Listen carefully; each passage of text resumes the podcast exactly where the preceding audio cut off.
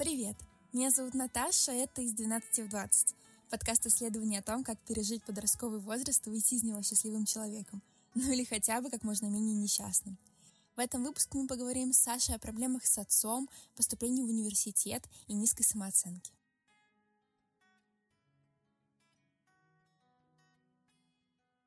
А, Саша, привет! Расскажи, пожалуйста, почему ты вообще решила поучаствовать в записи подкаста? Почему это стало тебе интересно? Ну, во-первых, э, я думаю, это главная причина в том, что э, сейчас появляется очень много хороших, классных подкастов, которые помогают молодым, не очень молодым людям, в общем, всем людям на свете, как-то лучше понять, почувствовать себя.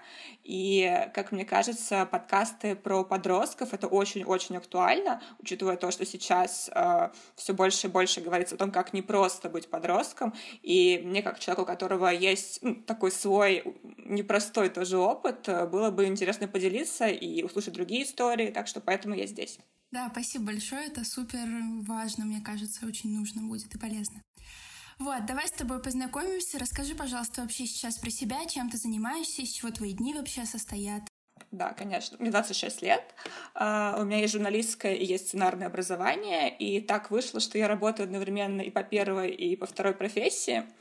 Uh, поэтому, да, мои дни в основном состоят из работы, работы, еще раз работы. И хотя сейчас у нас пандемия, да, но, uh, как и многие, я работаю на удаленке, работы меньше не становится, поэтому я загружена прям вот от и до. А чем вообще сейчас занимаешься, кроме работы? Из чего состоят твои дни в плане твоих мыслей? Вот, то есть о чем ты больше всего думаешь, переживаешь, что тебя сейчас заботит? Ну, поскольку сейчас у меня непростой период жизни, а, я думаю, что как бы это такая распространенная история. Я могу наверное, потом рассказать. Я не поступила в университет, и сейчас у меня есть свободный год, а, ровно год, чтобы попробовать еще раз и как-то за это время понять, э, хочу ли я действительно учиться там, где я планировала, или, может быть, мне стоит свернуть в другое направление. Э, у меня очень много мыслей в голове, и пытаясь как-то их систематизировать, я вот в основном пытаюсь прислушаться к себе, то есть я максимально впитываю информацию в окружающем мире, что мне хотелось бы, возможно, чего бы мне не хотелось, а, какие-то идеи, которые всплывают у меня в голове, я их фиксирую, э, делаю такой себе список, и из них, получается, выстраиваю какую-то примерную концепцию своей жизни от написать книгу до поступить э, в англоязычную аспирантуру. И сейчас я просто еще до конца не сориентировалась, э, что мне нужно. И вот я нахожусь в процессе поиска себя. А если не секрет, а куда ты хотела поступать? И, я так понимаю, на магистратуру, да, уже? в аспирантуру. Я закончила магистратуру, да, я хотела поступать на искусствоведение в СПБГУ, это Санкт-Петербургский государственный университет, где я училась на бакалавриате, а, но по ряду причин меня туда не взяли. А, это такая очень печальная история, а, потому что, как я поняла, просто это не моя первая попытка учиться здесь. В том году я также не поступила в этот университет, Э, дело в том, что академическая среда, которая там есть в этом университете, она очень консервативна. И с моей темой, а я изучаю такую, ну, непростую, наверное, в современных условиях политическую тему, как ЛГБТ-движение, как ЛГБТ-искусство, меня просто завернули с этой темой, сказав, что у нас такое не пройдет. Поэтому я пытаюсь как-то нащупать другую дорогу. А скажи, пожалуйста, то есть ты будешь а, пытаться уже пройти с другой темой, да, или тебе принципиально важно именно с этой темой пойти в какой-либо университет? Ну, как я поняла из собственного двухлетнего опыта попыток поступления сюда, э, в России вообще очень сложно с такой темой куда-то пройти. Э, я имею в виду какую-то академическую науку в официальные учебные заведения, поэтому, вероятно, э, я буду пробовать за границу, потому что это единственный такой... Э, единственный вариант э, с моей историей. Я думаю, что это так будет, скорее всего, так. Так как ты училась э, и на бакалавриате, и в магистратуре, мне кажется, сейчас такое немного время, когда большинство людей думают о том, что в университеты поступать не обязательно. А вот а, ты как человек, который закончила а, ну, как бы по нескольким направлениям обучения, расскажи, пожалуйста, почему это нужно и почему это важно, и вот какую пользу это принесло именно для тебя. Э, вообще, я, наверное, скорее согласилась бы с тем, что это не обязательно учиться в каком-то таком официальном заведении, поскольку сейчас, э, когда у нас доступен интернет и доступны миллиарды, миллионы э, курсов от Арзамаса до Курсера и чего угодно еще, вот эта вот формальная составляющая, она отпадает. Но существуют такие профессии, я думаю, это такая очевидная вещь, там, медицина, какие-то очень-очень важные, Э, который зависит жизнь людей, а, профессии, в которых ты просто не можешь этого избежать, и ты, да, пойдешь, получишь образование, получишь диплом, и, вероятно, все будет хорошо. А, есть такие профессии, которые просто, да, предполагают формальное обучение. Но творческие профессии, я думаю, э, вот в творческих профессиях это, скорее всего, уже перестает быть обязательным. И я думаю, что сейчас э, это очень здорово, что люди перестают зависеть от эм, формального образования и пытаются взять все в свои руки. Это очень-очень хорошо. А, поэтому я бы скорее согласилась, наверное, с тем, что это не обязательно. А почему именно для тебя это важно? То есть вот ты уже закончила бакалавриат, магистратуру, и сейчас собираешься поступать даже на магистратуру. То есть ты просто получаешь с этого удовольствие, или вот почему тебе хочется продолжать обучение? Ну, у меня когда-то немножко другая история, я думаю, потому что, во-первых, я поступала на бакалавриат, когда это было в 2015 году, то есть я пока, может быть, не до конца осознавала, что, ну, это не обязательно. Мне хотелось, я очень романтизировала э, процесс обучения, образования, и да, мне очень нравится учиться, я такой человек, который получает удовольствие от обучения. Но сейчас, э, вот, как я уже говорила, я нахожусь в таком перепутье, э, я до конца еще не понимаю, пойду я учиться дальше, нужно ли мне это, или я буду реализовываться как-то по-другому. И, наконец-таки, я пришла в такую точку своей жизни, когда понимаю, что, в принципе, моя ценность не определяется тем, сколько у меня дипломов и корочек. И, скорее всего, если я не получу третью корочку, катастрофы не произойдет, и все будет нормально. Да, конечно, абсолютно с тобой согласна. А вот мы можем представить, э, чем ты занимаешься сейчас, что тебя волнует, что тебя интересует. А если мы попытаемся представить тебя, когда тебе было 12, то как тогда проходили твои дни и что волновало тебя тогда? О, это было довольно давно. А, ну, я была такой классической хорошей девочкой, что ли. Я имею в виду, что я очень хорошо училась, я участвовала в различных академических активностях, олимпиадах, конкурсах. Я очень много читала, там, запредельно много, я бы сказала. А, кстати, примерно в это же время я впервые пошла в музыкальную школу, в 12 лет довольно поздно а, сама пошла туда по своему желанию. Ну и, конечно, это время мне запомнилось тем, что я бесконечно ругалась с отцом. А, скажи, пожалуйста, а что самое главное вот изменилось? То есть прошло сейчас, получается, 14 лет, да? А что самое главное вот в тебе поменялось за это время? Я думаю, что за это время я научилась как-то больше дружить с собой, если можно так выразиться. Я стала принимать себя и поняла, насколько э, важно выстраивать личные границы. Наверное, вот это. А в 12 лет ты не особо дружила с собой, себя принимала? Да, абсолютно точно. Это там очень верная, наверное, фраза, потому что я была не очень высокого себе мнения, а, как я сейчас вспоминаю. Я, да, у меня были довольно такие большие проблемы с самооценкой. Я не считала себя ни там ни умной, ни красивой, ни достойной чего-то еще. Поэтому изменения, я думаю, что колоссальные произошли за этот период. А как ты думаешь, а, ты можешь сейчас вспомнить момент, а, вот то есть пока мы дети, чаще всего у нас нет а, к себе каких-то претенциозных отношений, что что-то у нас не так. Ты можешь вспомнить момент, когда все пошло не так, когда ты начала к себе плохо относиться и когда у тебя начала падать самооценка? Ну, я думаю, это класс так 6-7, то есть лет 12-13, как мы только что да, говорили, когда начинается переходный возраст. Это, в принципе, непростое время для любого подростка, даже у которого все идеально в семье и там, в дружбе и так далее. А, но у меня не было все идеально, поэтому, наверное, я была очень-очень ну, уязвима, что ли, ко всему, что происходит, и, возможно, как-то неадекватно реагировала на то, что творилось вокруг меня, и поэтому у меня были проблемы и с социальной адаптацией, и с родителями, и, в общем, довольно-таки много проблем. И я даже помню, что конкретный момент я выделить не могу, но я помню, что весь этот период, так 12, 13, 14 лет, это такое вот фоновая, ну не депрессия, но такая подавленная такая вот история, когда я, в принципе, не припомню ни одного позитивного момента, наверное, вот за эти несколько лет. Как-то вот так.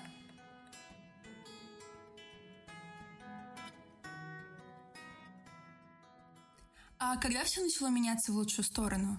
То есть вот ты помнишь, что вот 12, 13, 14 было плохо, и ты можешь сравнить себя сейчас, да, когда у тебя все сильно поменялось в лучшую сторону с этим. В какой момент это начало меняться? А, ну, я думаю, что когда я начала жить отдельно от родителей, я поступила в университет, 18 э, лет и стала независимой. Я имею в виду не финансово, но как-то вот физически независимой от них. А все-таки я думаю, что автономия — это великая вещь, поэтому мне стало легче в принципе, легче существовать без контроля какого-то страны. И вот с этого момента все начало меняться в лучшую сторону. Именно с поступления и с отделения от э, семьи. А расскажи, пожалуйста, вот ты говоришь, что у тебя были тяжелые отношения с родителями, и тебе хотелось от них уехать, и это стало для тебя хорошим моментом, когда все начало меняться. А что было не так в отношениях с родителями? То есть, когда это началось, и что именно было самым тяжелым? Ну, во-первых, у отца очень тяжелый характер, невероятно тяжелый, а, поэтому наши отношения никогда не были хорошими. А, сейчас, правда, они как-то прогрессировали от очень плохих до просто не очень хороших, но тогда они были просто ужасными. А, вот за весь, э, весь мой подростковый период он прошел в каких-то скандалах. Я помню их очень много, криках, требованиях, запретах с папиной стороны, в том числе там, запретах выражать свое мнение. А, я помню, что что бы я ни делала тогда, папа был мной недоволен, давал мне это понять, меня не хвалил никогда. Иногда мне казалось, что я просто его ненавижу. Я думаю, что очень многие проходят через такую ненависть к родителям, это нормально. Но в моем случае это было очень-очень сильно. А мама, нет, мама у меня совершенно другой человек, полная противоположность. Она очень спокойная, уравновешенная. Мы с ней особо никогда не, ну, не ссорились. Все было со стороны отца. Как бы это конфликт по линии я и отец. А, я, может быть, сейчас не очень точно вспомню фразу, но в переписке ты написала, что если очень долго тебе говорить, что ты дурак, то ты в это поверишь. Вот примерно так было. А, скажи, пожалуйста, когда ты начала в это верить и когда перестала? Я думаю, что я как-то в каком-то смысле до сих пор э, окончательно не перестала в это верить, э, но я над этим работаю, конечно. Э, но это действительно правда, когда это есть такая а, наверное, установка психологическая, когда человеку постоянно повторяют одно и то же, он начинает э, верить в это. Это действительно так, и я думаю, что со мной это произошло тоже в подростковом возрасте, в раннем, то есть лет 12-13 и дальше там до конца школы, может быть, ну, до конца обучения в школе, я имею в виду. А, это очень как-то подрывает веры в свои силы, заставляет, э, с одной стороны, как-то мотивирует работать, чтобы доказать, что нет, я не тупая, я чего-то стою, а с другой стороны, это очень съедает самооценку. А, но вот сейчас, э, когда мне уже 26, э, все-таки я наконец-то разуверилась в том, что я тупая. Нет, я в итоге не тупая, я доказала себе это не один раз, а, но иногда меня очень так накрывает, и вот это вот флешбэк из детства возвращается, и я все-таки начинаю думать, а вдруг, а вдруг все-таки папа был прав, а, вот такая вот история. У меня также с мамой. Просто мне каждый раз кажется, что если я хотя бы капельку отдыхаю, э, мне кто-то в ухо да. начинает орать, почему ты лезешь? а, слушай, а расскажи, пожалуйста, эм, просто я понимаю, что твой папа, скорее всего, из тех людей, которые будут придираться вне зависимости от того, делаешь ты что-то не так или не делаешь, но просто чтобы могли себе представить. Вот э, ты говоришь, что ты там очень хорошо училась, все равно во всем участвовала. Чем именно он мог быть недоволен? Вот, то есть, что именно ему не нравилось, какие были основные претензии? Вот дело в том, что я даже не могу э, обозначить какую-то конкретную претензию. Он был недоволен все, всем и всегда, вне зависимости от того, как я там хорошо не училась. Условно, такой пример ситуации. Я получила 5 с минусом, э, и папа меня спрашивает, а почему с минусом, там, а не с плюсом, а не просто 5. Ну вот это из такого разряда вещи. А, поэтому, может быть, у него в голове такой перфекционизм еще тогда был, что нет предела совершенству и так далее.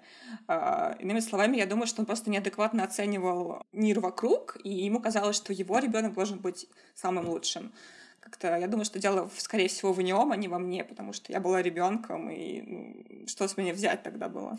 Конечно. А, смотри, ты мне еще говорила, что отец был против твоего поступления в ВУЗ. А, вот это был самый первый, когда ты на бакалавриат поступала, да? Что именно было не так, что именно ему не нравилось? Ой, да все было не так, на самом деле, по папиному мнению.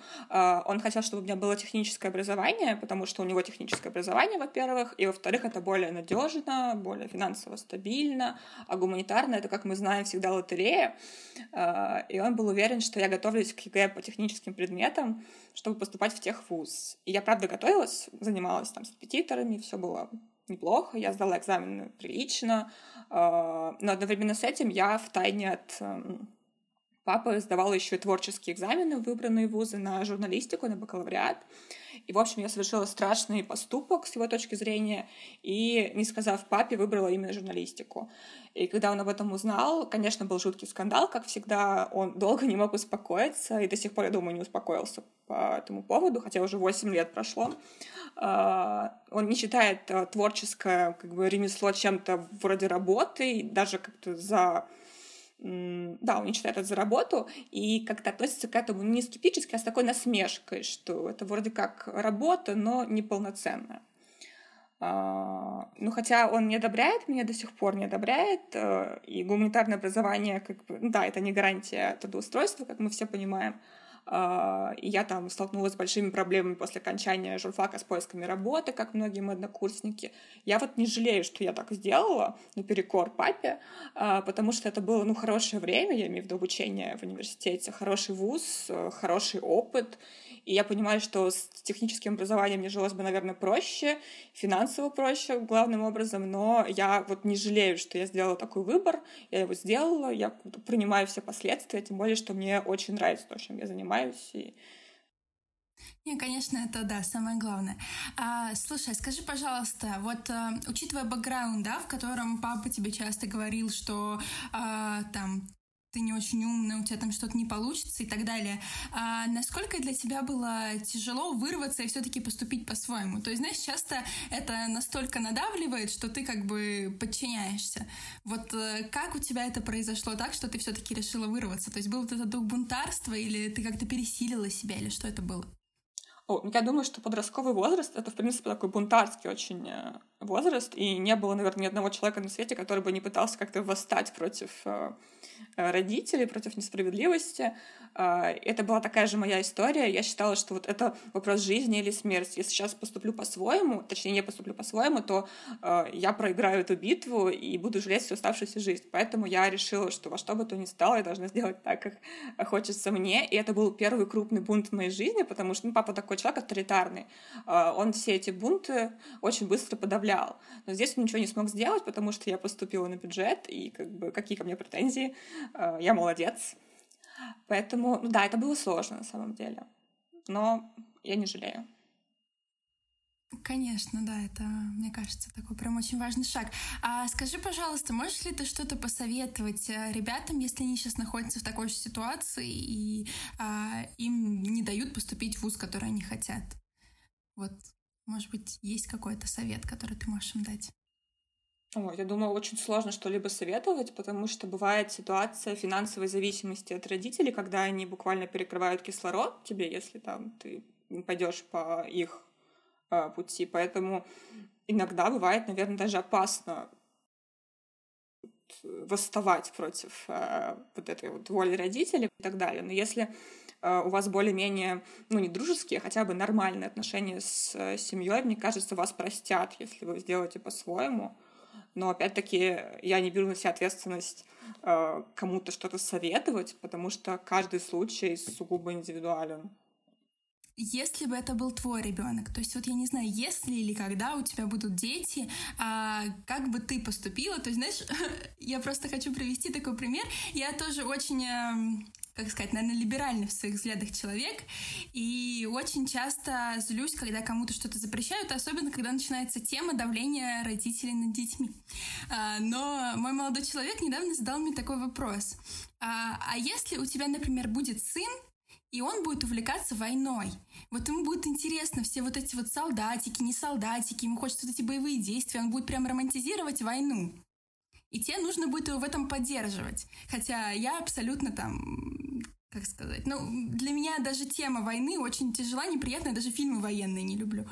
Вот, и естественно, естественно, я бы себя пересилила, я не знаю, я отправила бы там бабушку, дедушку молодого человека с ним в эти военные музеи, чтобы он ходил там или сама бы пошла, но я примерно поняла вот это вот, когда что бы я почувствовала, если бы мой ребенок был бы абсолютно э, интересовался бы чем-то, что абсолютно неприемлемо для меня, и хотел бы чего-то, что абсолютно неприемлемо для меня. Вот, то есть, как тебе кажется, э, как бы ты к этому относилась? А, ну, кстати, я тоже вот против романтизирования войны. Это страшная же тема, правда. А, по поводу детей, ну, вряд ли они у меня будут, но если такое представить, да, то я бы, наверное, тоже, как бы мне не было сложно, постаралась сделать так, чтобы ребенок знал, что я его уважаю и его выбор поддерживаю.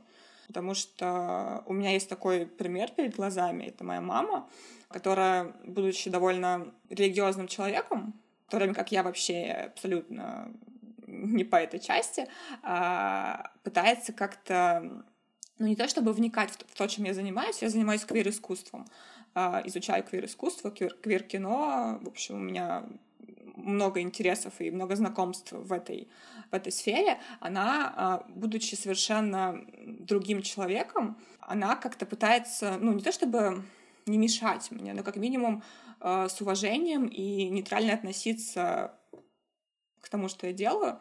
Поэтому как-то, наверное, я бы так сделала, будь я на ее месте. Наверное, главное в этом пункте все-таки автономия, правда.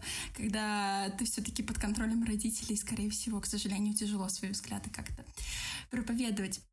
Давай с тобой закончим с тем, чтобы понять тебя в твоем подростковом возрасте. Можешь ли ты вспомнить какую-нибудь ситуацию, которая хорошо тебя в этом возрасте описывает? То есть вот как ты реагировала на что-то, как ты вообще себя чувствовала? Вот, то есть какую-то ситуацию можешь такую вспомнить? А, да, наверное, это многочисленные ситуации, когда мне приходилось, например, выступать публично, когда, если мы говорим про подростковый возраст, я была таким не то чтобы стеснительным, но неуверенным в себе человеком, потому что, вот я уже говорила, мне казалось, что я тупая и ничего не смогу.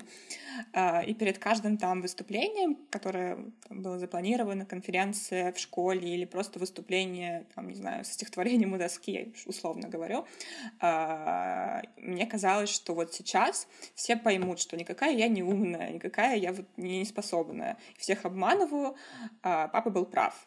В общем, эта ситуация повторялась как-то не то чтобы изо дня в день, но очень часто. И я могу ее вспомнить как самую, наверное, типичную из того времени, когда мне не было уверенности в том, что я чего-то стою.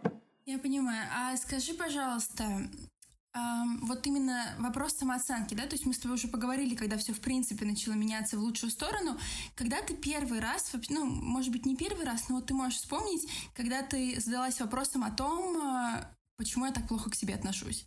То есть когда ты начала думать о том, что стоит относиться к себе лучше. Я думаю, что, как бы это банально не звучало, э, когда я поступила в университет, в свой первый, и границы моего мира расширились, я имею в виду, появилась новая информация, появились новые люди, что очень важно, много людей сразу. Когда я поступила в университет, на курсе было почти 100 человек, это много.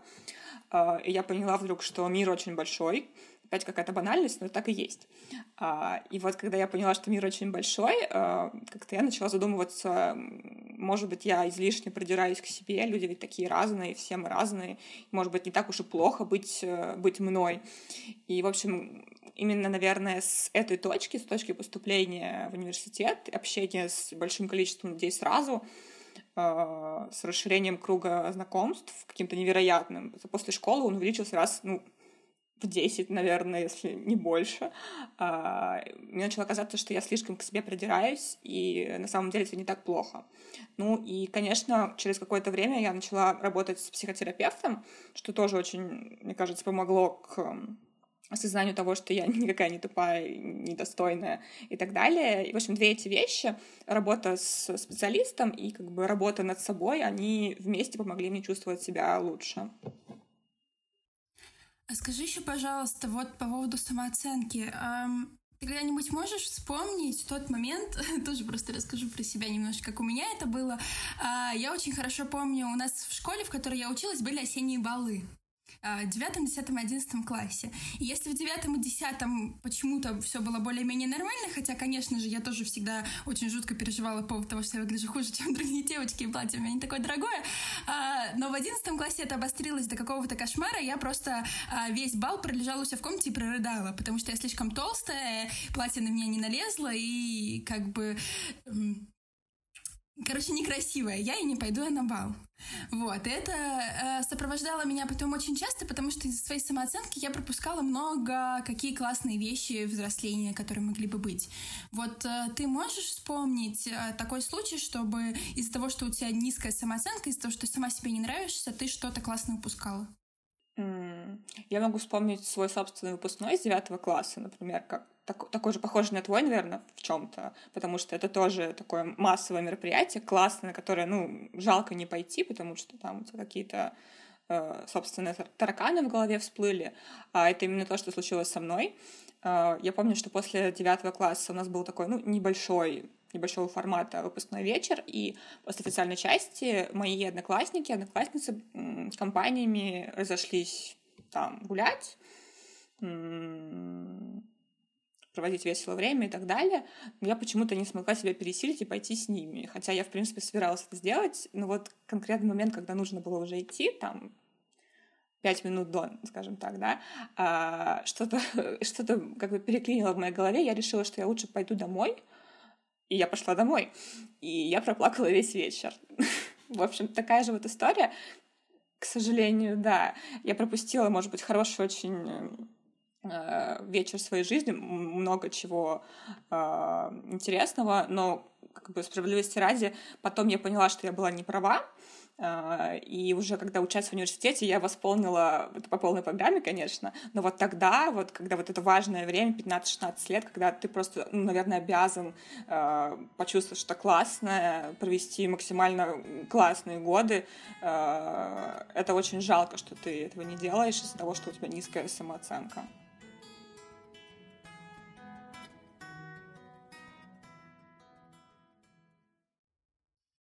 Перед тем, как а, начать делать этот подкаст, я все-таки, чтобы удостовериться, что это реально проблема, она есть, а, провела небольшой опрос среди подростков, и 80% а, ответили, что самой главной проблемой их подросткового возраста была низкая самооценка. Как тебе кажется, почему это до сих пор продолжается?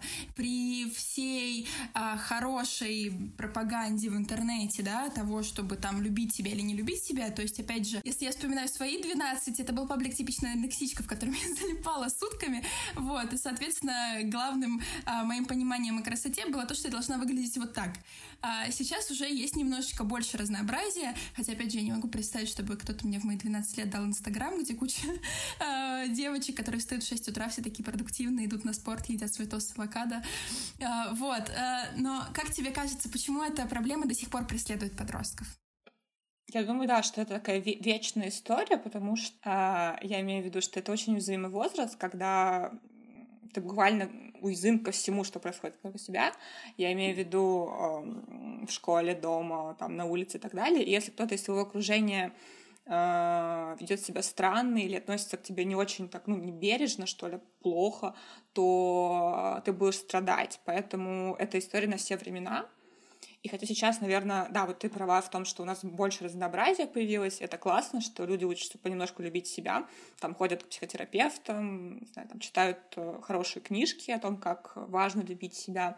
Это история на все времена, опять-таки, потому что я думаю, это такая цикличная, повторяющаяся штука, что в каждом поколении э, есть конфликт отцов и детей, э, которые будут ну, неизбежно, да, протестовать друг против друга.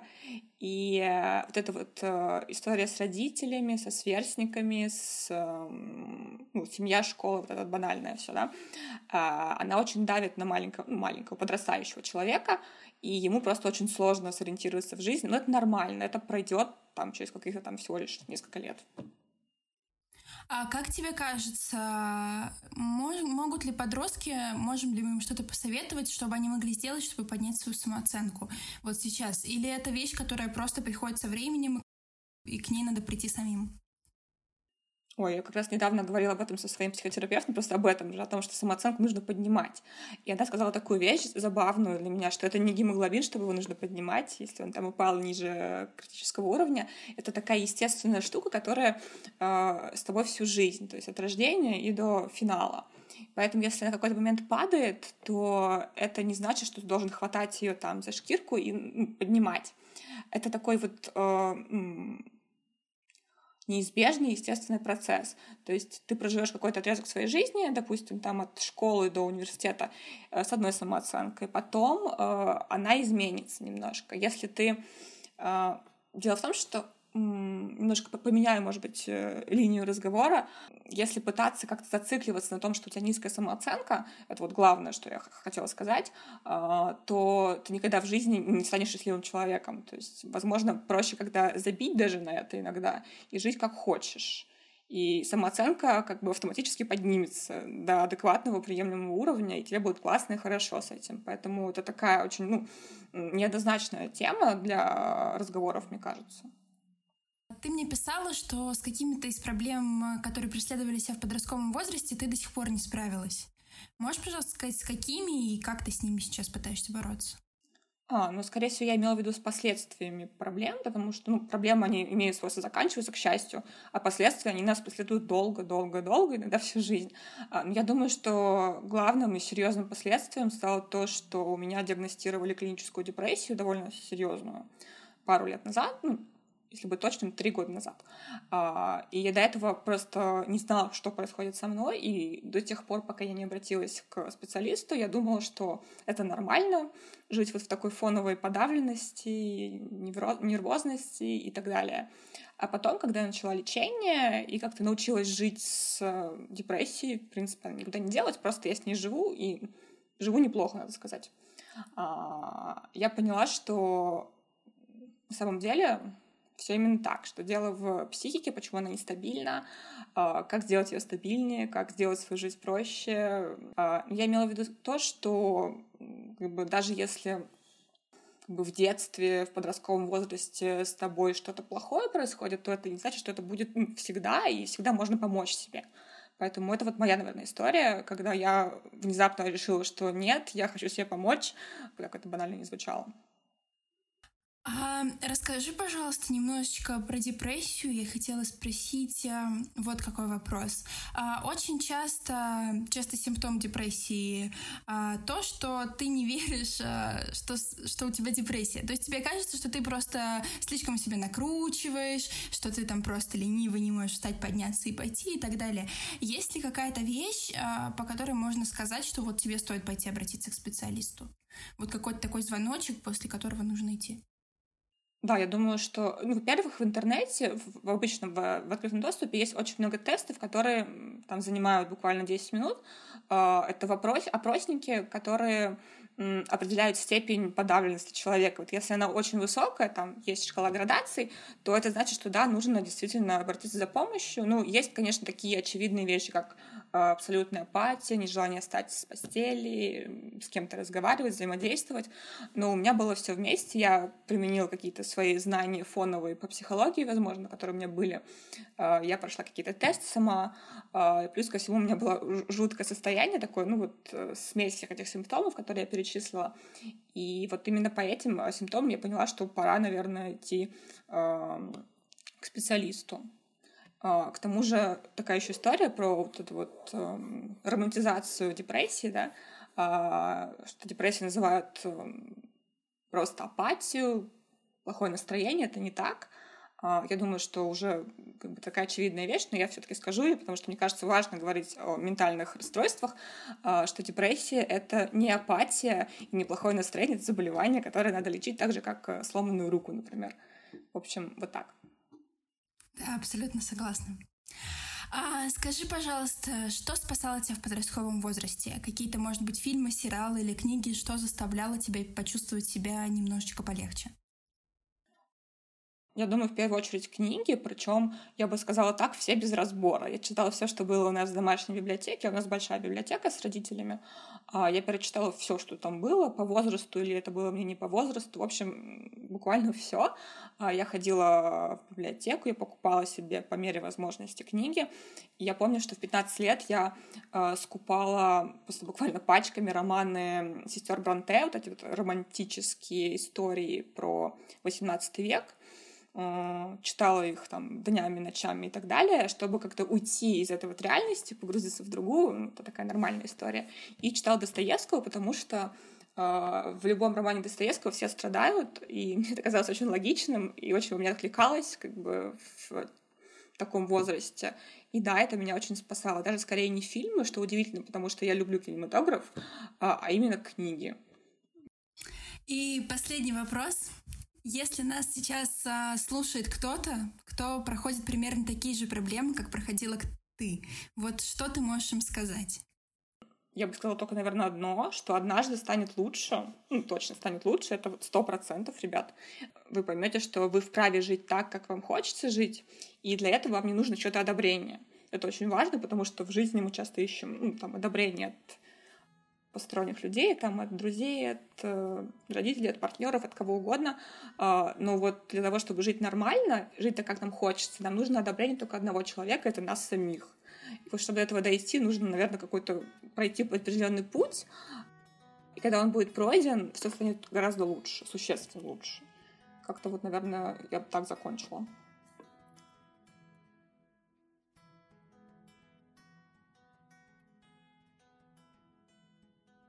Спасибо вам большое, что вы послушали этот выпуск. Пожалуйста, ставьте нам оценки в Apple подкастах, а, в Яндекс Музыке, в Castbox, э, где угодно. Пишите комментарии, пишите на почту, подписывайтесь на телеграм-канал и, пожалуйста, рассказывайте о подкасте с 12 в 20 друзьям. А я с вами прощаюсь. До скорых встреч.